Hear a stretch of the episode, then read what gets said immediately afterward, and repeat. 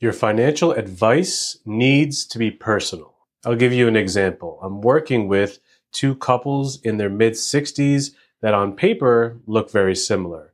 Same amount of income coming in and same amount of nest egg that they're going to use to fund their retirement. So on paper, things should be pretty similar, but not if you look a little deeper and not if you actually peel back the layers. Let's start with their goals. One household is looking to spend down as much of their income as possible during retirement, taking big trips, having a lot of experiences, and then the remainder will then pass on to their beneficiaries once they pass away.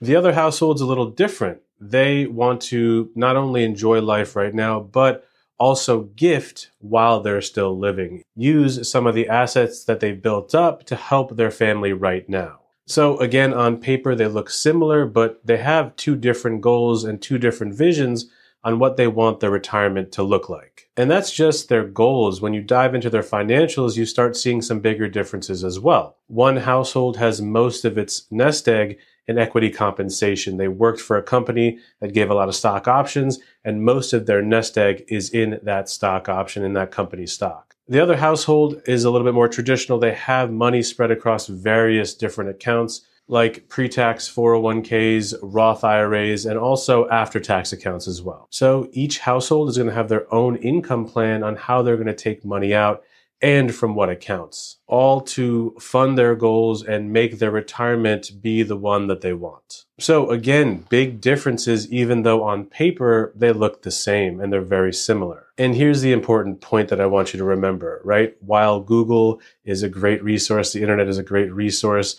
to find out new information, every answer that you're going to get while searching online is going to be more general than you need. None of them are going to be specific to you and your context. You need to remember that when you're asking important questions about your finances, the answers that you're given will take into account the following factors your goals, what you want to see happen. Those are specific to you and your family. Your risk tolerance, your time horizon, what does your cash flow look like? What kind of assets and liabilities do you have? Your tax situation and your overall life. Those are important factors that again need to be considered when you're getting answers to the important financial questions that you're asking. Without those specific factors, again, all you're getting is general answers. And don't get me wrong, general answers are a great starting off point. They're a great way to educate the public, but you're not looking for that. You need more specific help for your specific situation. So consider the information that you're getting and how it relates to you.